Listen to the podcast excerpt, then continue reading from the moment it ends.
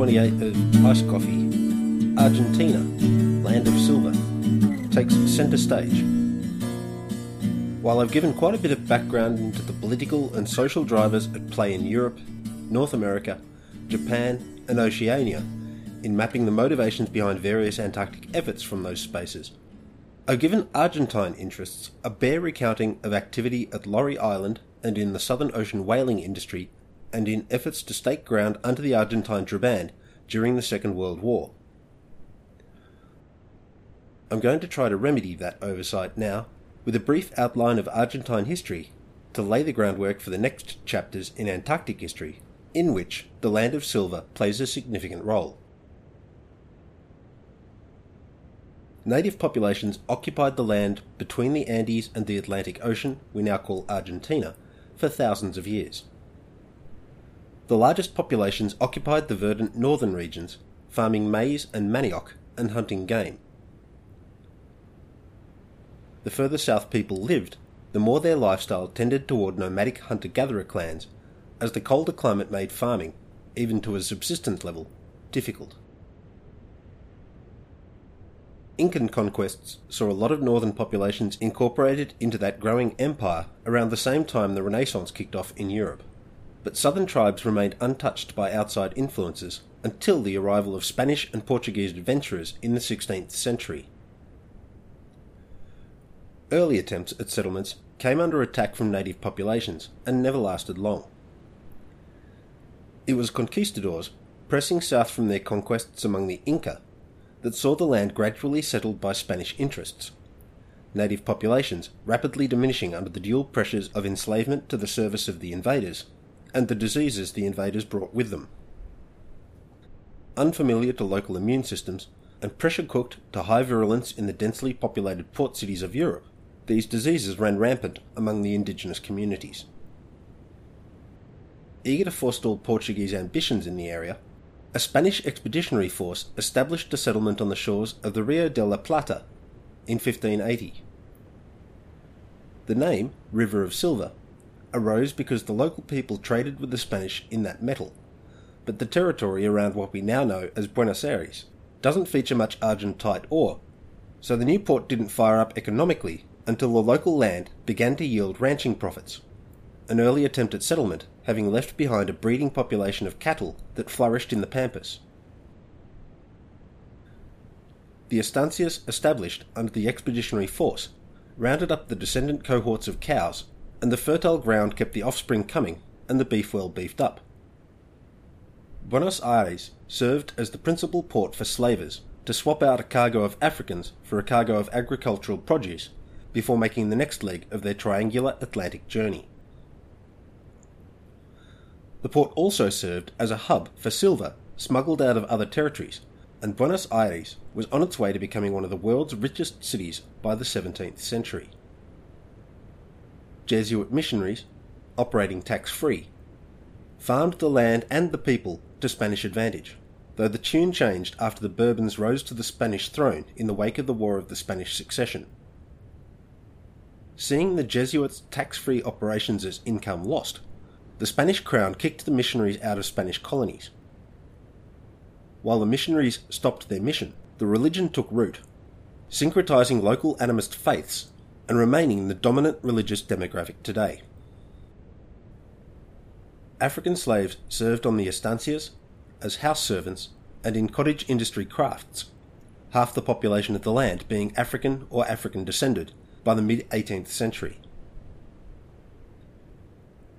In the 1770s, the Bourbons declared Buenos Aires the capital of the Viceroyalty of the Rio de la Plata, an area much larger than present day Argentina, incorporating what we now know as Uruguay, Paraguay, and a large swathe of Peru. Many local born citizens resented the Spanish crown's monopoly on trade, leading to internal tensions with pro monarchists heightened by trade restrictions imposed by British maritime blockades in response to wars in North America and Europe. British forces garrisoned Buenos Aires in the early 19th century. Local militias kicked them out, galvanising a sense of autonomy and piquing anti monarchy sentiment. Napoleon saved the region from the need for immediate civil war by kicking the Bourbon dynasty off the Spanish throne.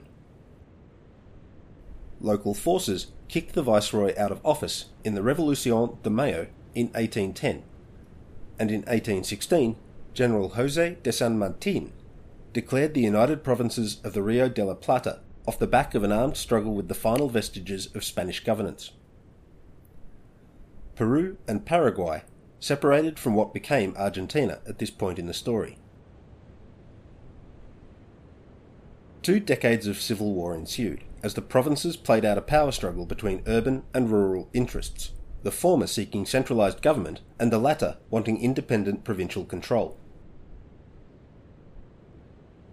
Governor of Buenos Aires since 1829, Juan Manuel de Rosas became president of a united Argentina in 1835, the urban unitarists having won the battle for the nation's governance. De Rosas led by violence, suppressing his opponents and detractors by brutal means until his overthrow in 1852. His period in power leaving a trail of dead and oppressed people, but a united Argentina because even ideologically opposed people will find common ground when facing a bigoted sociopath with a pet police force.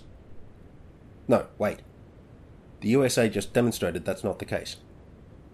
Anywho, subsequent reforms saw the establishment of the Republic of Argentina, featuring autonomous provinces operating under the umbrella of a central government based in Buenos Aires, and banned slavery, the freed Africans being largely told to go fuck themselves and allowed to die from poverty related conditions to the point Afro Argentines only make up 1% of the present population.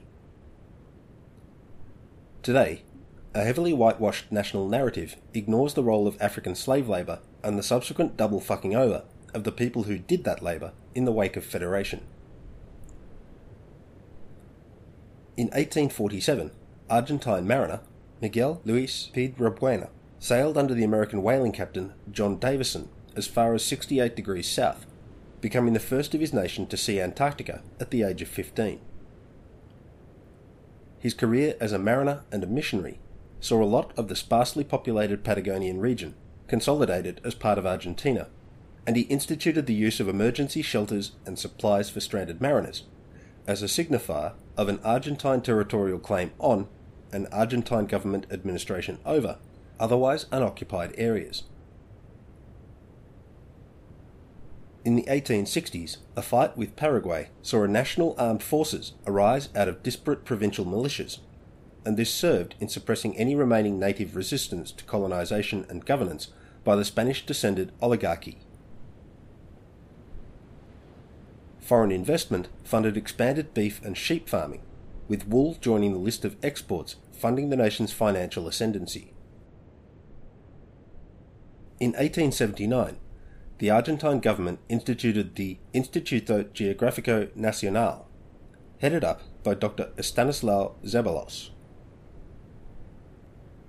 After taking part in Adolf Nordenskiöld's Northeast Passage transit aboard the Vega, Italian explorer Giacomo Bove petitioned Zeballos for his institute's support for an Antarctic expedition out of Argentina in 1880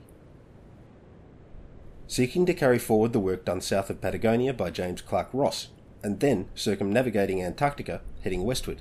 The Expedición Austral Argentina received the support of the Argentine president, General Julio Argentino Roca, who headed up the fundraising committee and assigned the corvettes Uruguay and Cabo de Horno to the project. The government involvement reduced Bove's influence over planning and what started out as a scheme to circumnavigate Antarctica shrank to a plan for an extensive survey of the Patagonian coasts with a short visit to the Antarctic Peninsula if time permitted, and ended up being an extensive survey of Patagonian coasts aboard the Cabo de Horno, commanded by Luis Piedrabuena. Frustrated, Bove left the ship at Gregory Bay on April 5th and rode to Punta Arenas. He chartered a smaller ship, the San Jose, and departed south in May 1882, making me think it fortunate the ship was blown ashore while sheltering in Sloggett Bay, as approaching Antarctica in June seems a recipe for shitty sailing in poor light for small returns in terms of new insights and charts. Bove petitioned the large and well off expat Italian community in Argentina to support a second Antarctic expedition, which would really be his first one, given he never got south of the convergence in the austral summer of 1881 to 82. But nothing came of the attempt, and he fucked off to the Congo to collect intelligence on the potential for Italy to colonise territory there and exotic diseases. While there was little scope for the former, there were ample examples of the latter, and his declining health saw him return to Italy in 1886 and suicide in 1887 at the age of 35. The boundary between Argentina and Chile is mountainous. A formal border was mostly mapped out in a treaty signed in 1881, but the sovereignty of three large islands, Picton, Lennox, and Nueva, at the mouth of the Beagle Channel, came into dispute in 1904, and this dispute lay simmering for the next 70 years, and will come back into the narrative in the lead up to the South Atlantic conflict in 1982. Austrian immigrant, mariner, and astronomer, Professor Eugenio Bachmann of the University of Cordoba requested that the Instituto Geográfico Nacional establish meteorological stations in Antarctica as a means to consolidate Argentine sovereignty over the American sector of the continent. He died in 1896 and never saw his adopted nation take up his proposed measures in the South, though the seed of the ideas he sowed may have prompted the alacrity with which Argentina accepted William Speirs Bruce's offer of Omond House at Laurie Island when the British weren't interested in picking up where the Scots left off. In 1896, the then president of the Instituto proposed a scientific expedition utilizing the corvettes Uruguay and Cabo de Horno, but this was another non starter because of the effects of the Baring crisis on the national economy. In November 1890, with Buenos Aires a very rich and culturally cosmopolitan city, and Argentina generally doing pretty well financially, the peso collapsed because Barings Bank of London faced bankruptcy due to excessive investment in dodgy prospects in Argentina. A coalition of British banks intervened to guarantee Baring's debts, but Argentina's economy entered a recession as the credit lines dried up. In 1892, the Romanian Emigre engineer, Julio Popper, proposed an Antarctic expedition to establish a whaling and sealing factory on the far side of the Drake Passage. Grown rich off gold mining in southern Patagonia, insulated against the recession by having both the gold and the mint by which to make his own currency, and growing richer off the back of a campaign of genocide he kicked off against the native Selknam population. He stood as one of the few people in Argentina capable of starting up such an expensive venture in the wake of the Baring crisis, but he died of poisoning, likely at the hand of someone he dispossessed of their land, loved ones, or share of profits, before he could get his maritime enterprise up and running. Link and Company picked up the dead man's initiative requesting permission to fish Argentine waters between 40 and 65 degrees south, and seeking a concession to build a whaling factory on the South Shetlands. In 1894, Louis Neumayer asked for government permission to make a survey of the natural resources of the South Shetland Islands. The government granted him this permission with the caveat that he not exploit those resources or take a cut from anyone else who exploited them off the back of his explorations all 19th century attempts to get the government involved in establishing an Argentine presence in Antarctica failed, but that would change dramatically in the 20th century. As the series covered in episode 26, the Argentine government traded port support and ships' victuals for the presence of Argentine naval ensign Jose Maria Sobral as part of the Swedish Antarctic expedition. Sobral, the first representative of the Argentine government to sight Antarctica, began his two year isolation at Snow Hill Island, while the Scotia arrived to deliver its cargo of Scotsmen to Laurie Island. As the series covered in episode 27, Argentina graciously accepted the gracious offer of Omond House from William Speirs Bruce. While the stonework of Omond House only remains as ruins, having been built too close to the shoreline and sequentially damaged by rare but compelling storm surges, the site on Laurie Island became the Argentine base Orcadas Station, continuing the meteorological program kicked off by the Scots and standing as the longest sustained national program of occupation below the convergence, dating back to 1904. 19 year old Hugo Acuna served as the first postmaster at that Argentine presence, kicking off the philatelic history of Antarctica. Stamps and postmarks specific to Orcadas arose, much to the relief of Antarctic stamp collectors, whose albums lay necessarily empty up to that point, in the same way my Zingomax collection has yet to get off the blocks, what with Zingomax still awaiting invention. Sudden British interest in the recently ignored outpost just a few years later, when the Southern Ocean whaling boom came on like a train, reassured the Argentine government that paying the way for their staff at Orcadas Station constituted a sound investment. Argentina seized the opportunity to make its mark, both in the landscape, with multiple markers and caches, and in European newspapers, when Lieutenant Julian Irizar returned from London, where he served as the Argentine Navy's attaché, and sailed the corvette Uruguay south in search of the overdue Swedish expedition. As recounted in episode 26, he came across the survivors of the wreck of the Antarctic, shipfall, at Paulet Island and sailed on from there to Snow Hill Island to find Nordenskjöld's shore party and the Hope Bay hopefuls safe.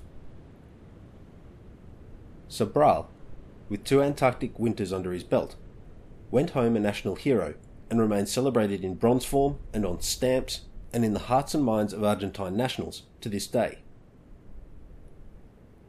The corvette Uruguay sailed south regularly under the command of Captain Ismael Galindez servicing Orcadas Station and placing message caches for Charcot at Deception Island and among the Melchior archipelago. Charcot didn't tell the Argentine government about the damage he did to the hull of the Francais when he ran aground at Cape Tuxen, as sometimes happens to the best of us, and sold the ship to Argentina before returning to Europe and divorce on a steamer. The Argentine government intended using the ship to support its Antarctic programs but it went aground in the River Plate just over a year after the sale, and I don't think it was ever refloated, so the Uruguay stayed on in the role. Argentine private ventures continued heading south for whale based profits throughout this period, but it was the institution of the Compañía Argentina de Pesca in 1904 that really put the national economic stamp on the Southern Ocean. The company employed Carl Anton Larsen to command its first whaling vessels, the Fortuna, and the Rolf and Louise. With 30 company employees, he started construction on the bones of a whale processing factory at Grytviken. The pots, denoted in its Norwegian name, being those left behind by previous cohorts of sealers and whalers more intent on quick profits than sustained ones. That the tragedy of the commons would play out in the Southern Ocean under the auspices of Larsen's industrial scale implementation of his grisly trade would make those sustained profits short term, didn't factor into the business model of the Compañía Argentina de Pesca, though.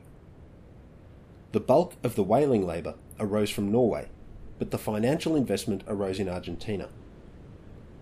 The government put their back into the endeavour to the tune of a thousand tons of coal, depoted at the factory site by the ship National Guard, commanded by Navy Lieutenant Alfredo P. Lamas.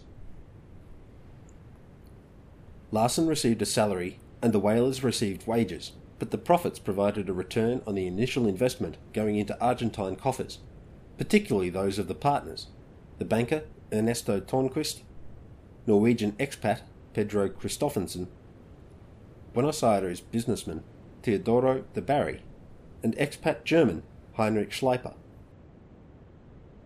Newly awake to their precarious administrative claim to the newly exploited Blubbery gold mine, the Brits sent the Royal Navy cruiser HMS Sappho into the situation in late January 1906. Commander of the Sappho, Captain Hodges, gave Larsen half an hour to lower the Argentine flag flying proudly over the station, giving his own lowering it by naval gunfire as an alternative.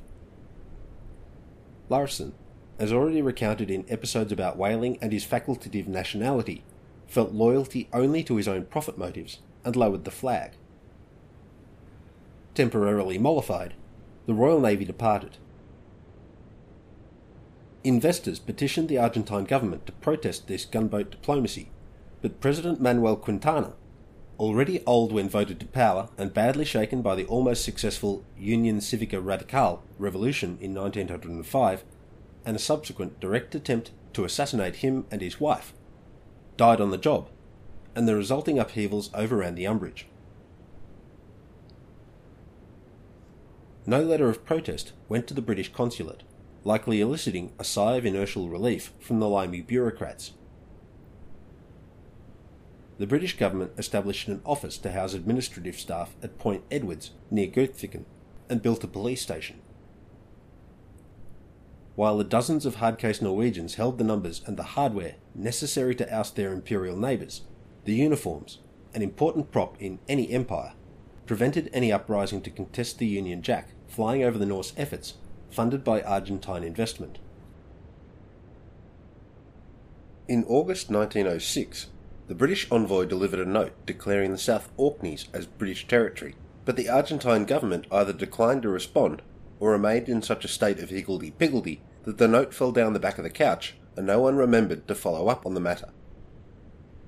In British bureaucrat terms, the non response counted as a win because it prompted no further action and no one in their offices got yelled at, demoted, or posted to somewhere godforsaken, such as the magistrate's office at Edwards Point in South Georgia. In 1907, the Argentine Ministry of Agriculture issued a document fixing the salaries of staff at Orcadas Station, buttressing effective Argentine administration in the region in a manner unlikely to draw notice from international parties paying attention to such matters. Between 1906 and 1908, Argentine and Chilean diplomats held several meetings to discuss a fair and equitable partitioning of the Antarctic Peninsula between their national interests. They never reached any firm agreement, but their interest in the area began to seed the idea of a Patagonian Antarctic Peninsula in international minds, no matter that those minds might find the idea anathematic.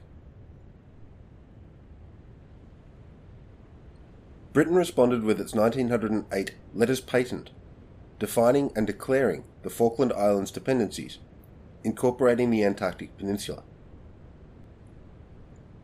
Turbulent decades of finger pointing and soapboxing over financial inequality across the Argentine population saw populist politics oust the rich oligarchy from power, and after a century of elite rule, 1916 saw the Union Civica Radical in charge just in time for the First World War to cause the grain prices to collapse and the Republic of Argentina to fall into recession. The Russian October Revolution inspired a general strike of company workers at Grytviken in 1920, when 36 Russian labourers brought work to a standstill. They didn't try to form Soviets, but they held work in abeyance most effectively through the compelling nature of their Marxist rhetoric and by their willingness to beat the shit out of anyone who tried to stoke a boiler or flens a whale. Quote, the Magistrate's Office, South Georgia, 22nd January 1920. Sir, I have the honour to report for the information of His Excellency the Administrator that on the 11th of January, 36 Russian labourers ceased work on the station of the Compania Argentina de Pesca at Grytviken and refused to take orders from the foreman. In the evening, a deputation approached the manager and demanded higher wages with new contracts, and the old contracts to be returned, wages to be 150 pesos gold per month, without part of the catch, and 8 hours work per day. The manager offered to give them the wages asked for and change of contract, but was not prepared to take off the part of the catch, as the men would lose interest in the work. This they did not agree to, and the following day they massed together and went over the station and threatened the men who were working, forcing them to join the strike. The Russians, calling themselves Bolshevists, drew signatures from all but three of the 220 labourers, and a deputation of the strikers sought British support in their call for new contracts with the company and the deportation of the three dissenters. At the same time, the company petitioned the British presence for protection of the factory capital and stores, anticipating a riot.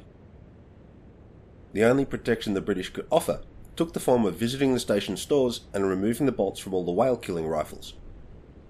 the Russians held sway. Scabs got beaten up.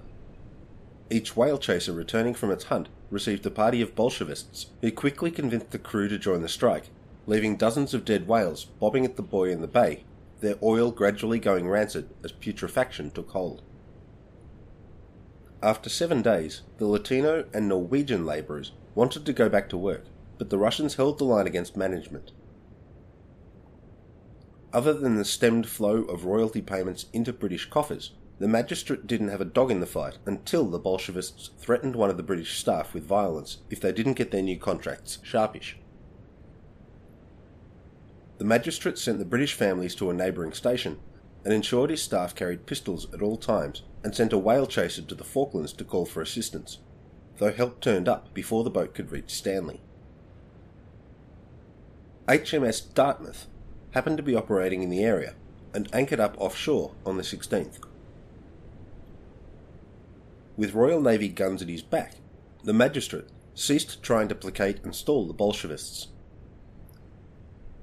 Sixty of the labourers were deemed too great a future threat to sustained cash flow to British coffers, the strike already costing the company an estimated £20,000, and were earmarked for deportation and fines determined by the terms of their existing contracts. Fearing violence on the day of departure if the deportees didn't receive their full pay, the magistrate requested the commander of the Dartmouth, Captain Hope, put a contingent of Royal Marines ashore. In the armed presence of the Marines, the strikers boarded the whale chaser with their pay minus the fines and without destroying the facility. The magistrate requested another warship visit before the end of the working season to help in any further pay negotiations. The strike at Grytviken made clear the desirability of radio communications in Southern Ocean operations and occupations. This need was underlined for Argentine interests by an accident at Orcadas Station in July 1921.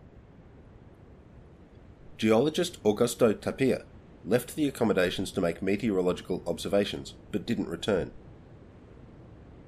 His colleagues went out to search for him and found the scientist, hypothermic and frostbitten, down a crevasse he survived his adventure, but his fingers became gangrenous and required amputation, an operation beyond the meagre first aid facilities and supplies. But absent any way to get word out before the next resupply vessel, due in October, the Orcadas personnel made do with what they had to hand. What Tapia had to hand was thumbs and nothing else, but he survived the surgery without anaesthesia and went on to a prolific career in his field, including the description of the dinosaur genus Notoceratops, though the holotype specimen disappeared, and the monophyletic nature of the genus now seems a bit iffy. The Armada de la República Argentina ship, Primero de Mayo, delivered the first radio set to Orcadas Station in February 1925. Argentine bureaucrats could administer their Southern Ocean Aegis in real time, as much as Morse code allows real time messaging. If only they'd had millennial texters on the case to give them the abrevs. Lol. Meteorological records can, if arriving quickly enough, serve in generating short term meteorological forecasts, and the information broadcast from Orcadas Station served to inform the whaling fleets of weather goings on in the waters in which they hunted. The granularity wasn't great, but with weather forecasts, some information's better than nothing. The British government protested the use of radio at Orcadas Station because they didn't apply for or pay for a British radio operator's license. The Argentine government sensibly ignored this attempt at one upmanship on the I'm administering this space front, though they ensured they didn't actively snub the diplomats waiting for a response.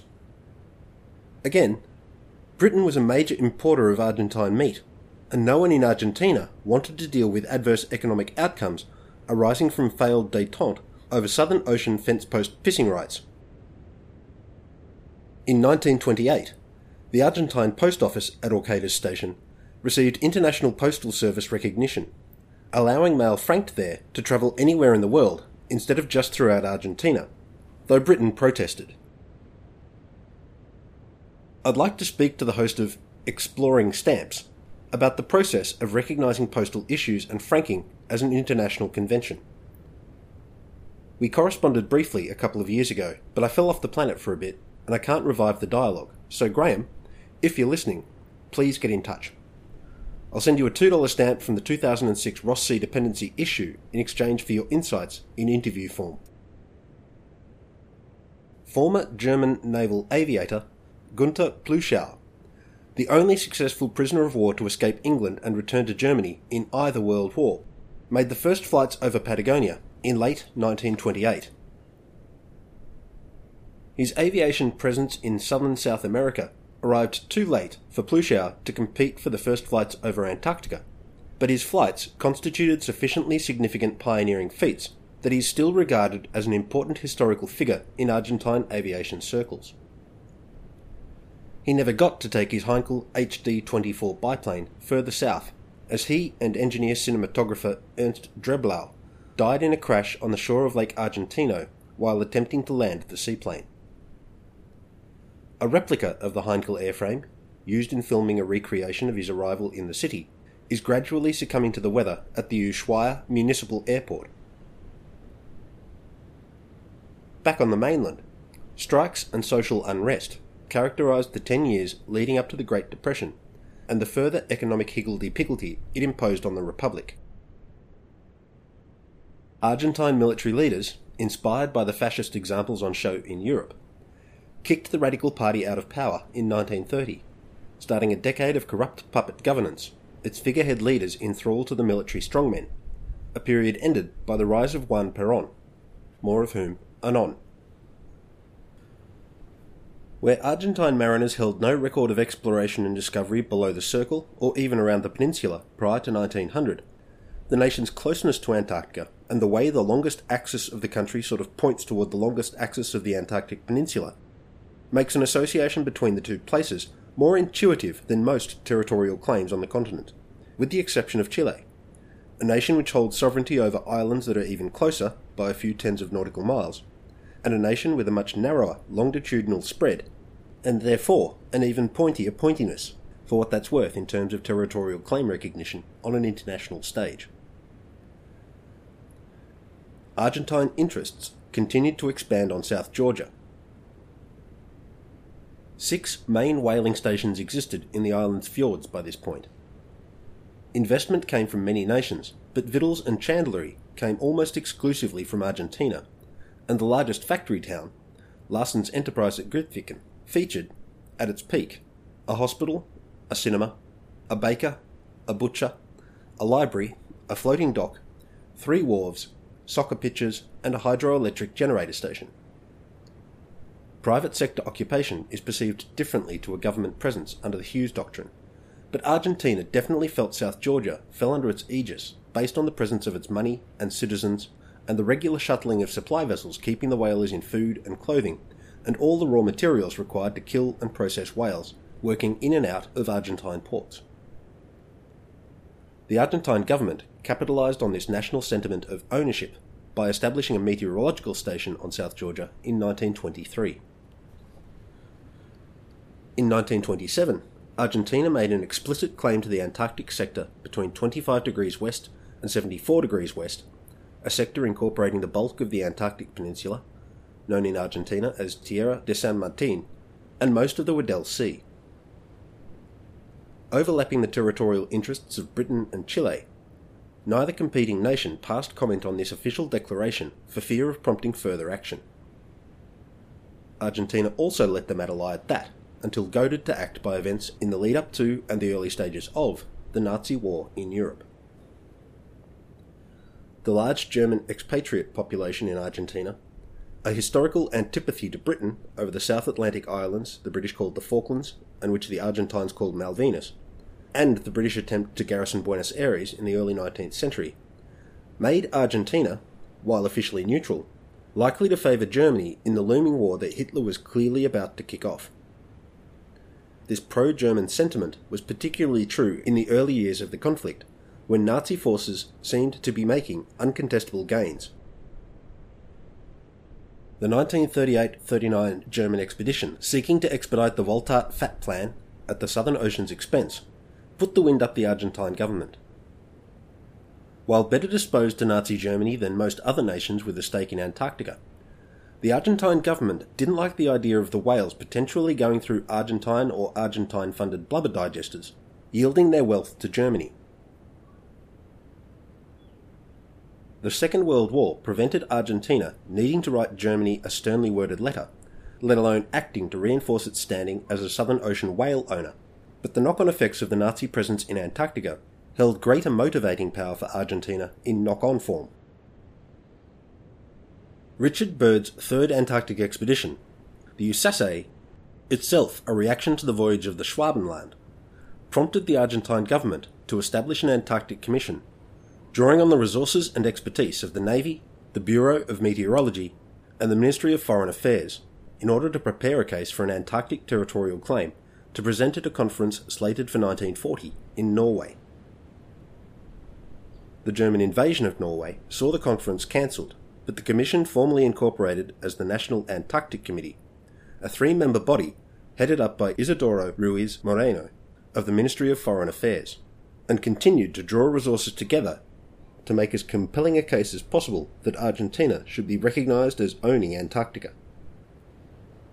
Argentine diplomats called on British and Chilean officials to convene a meeting to thrash out the overlapping territorial claims, but 1940s Britain held other priorities, forcing a polite demurral, likely something of a relief to British bureaucrats, as the Argentines were likely to bring up Orcadas Station on Laurie Island long and loud, which would be embarrassing given they'd snubbed William Speirs Bruce when he offered Omond House to the British government in 1904. Chile and Argentina agreed to convene a meeting on the matter regardless, putting the wind even further up the British officials. The results of the meeting, released in March 1941, announced that Argentina and Chile would jointly seek to consolidate their nations' sovereignty over their Antarctic zone, which sounds very forward thinking and progressive until you learn how underhanded they got in their dealings with each other over the matter. In mid July 1941, that the civilian staff at Orcadas Station would henceforth be replaced with a naval contingent because official. Where a landowner wouldn't tolerate the garrisoning of another nation's military personnel on land they held a recognised claim to, the Argentine government knew Britain couldn't afford to address the personnel swap at that moment, but it didn't go unnoticed by Britain's Foreign Office. Britain, besides spreading itself thin to keep at bay the Luftwaffe and the Kriegsmarine, didn't want to upset Argentine interests and thereby jeopardise the urgently needed Argentine food imports, helping keep the island nation fed. So another Argentine step toward territorial claim credibility went unremarked. Emboldened by this British silence, the Argentine Navy sent the Primero de Mayo into the South Shetlands and the Gerlache Strait in the series of voyages recounted at the start of episode 107, countered in turn by visits by the Carnarvon Castle, countered in turn by visits by the Primero de Mayo, and so on. Chilean lieutenants sailing with the Argentine ship to observe their Patagonian cousins' efforts to reinforce Patagonian sovereignty over the islands and peninsula were kept in the dark as much as their Argentine maritime hosts could manage regarding the territorial claims and activities. Being naval officers, they weren't easy to hoodwink and they reported to Santiago and to British intelligence in Santiago about the flags, proclamations, beacons, and paint they saw their Patagonian counterparts strew about the landscape. Something I didn't mention in episodes recounting the voyages of the Primero de Mayo was a visit made to Stonington Island, where the materials left behind by the USASE were ransacked in spite of the firm but polite note left behind by Richard Black requesting that that exact thing not happen. Some of the equipment was returned to the USA as per Black's written instructions, but I suspect the bulk of the chocolate and what passed for porn in that era never made it off ship. I figure the BGLE hut on Barry Island, also in the Neny Fjord, either went unnoticed or proved difficult to reach, as it remained unmolested the Argentine government kept word of the naval voyages out of the press until March 1942, at which point the bulk of Argentina applauded the Navy's bold moves to piss on the South Atlantic fence posts, while the previous Alpha Bulldog was involved in a big fight with a vicious Doberman and a rabid Kai Ken. Argentine naval hydrographers began preparing a new set of charts off survey and sounding data gathered around Deception Island and the Antarctic Peninsula. Britain, busy with German forces in North Africa and Japan's capture of Singapore, didn't react until mid year, when Foreign Secretary Anthony Eden formally told the Argentine government that British postal services would not recognise mail franked at Orcadas station. Ooh, shots fired. And I was being sarcastic there. Argentina's new map of Deception Island went to the printers as Operation Tabarin began its occupation of the former whaling station buildings depicted on that map, though British interests dismissed the new document as being drawn from an existing British map, itself drawn from an earlier French one. And this leads me to a digression on fake cul-de-sac, which I may have already made, but I'm not sure. I don't know when the practice kicked off, but somewhere in the storied history of map making, cartographers hit upon the idea of adding non existent features to their maps as a form of copyright protection. A non existent cul de sac became the innocuous feature of choice to include in a new map. Unlikely to lead to navigational errors, hard to spot, tiresome to ground truth, and easy to point to as evidence of plagiarism if someone produced a map featuring the same cartographic fiction since the likelihood of two cartographers generating the same false feature, nomenclature, and associated landmarks by chance effectively run to zero. And it's this neat cartographic copycat detection system that inspired me to occasionally incorporate a quirky, non critical factoid into episodes of Iced Coffee, so I can spot which Antarctic history lecturers have been neglecting their primary sources and cribbing from this series. James Cook. What an unlikely name and the number of people I've seen banging on about the farm boy master navigator from Whitby. As if.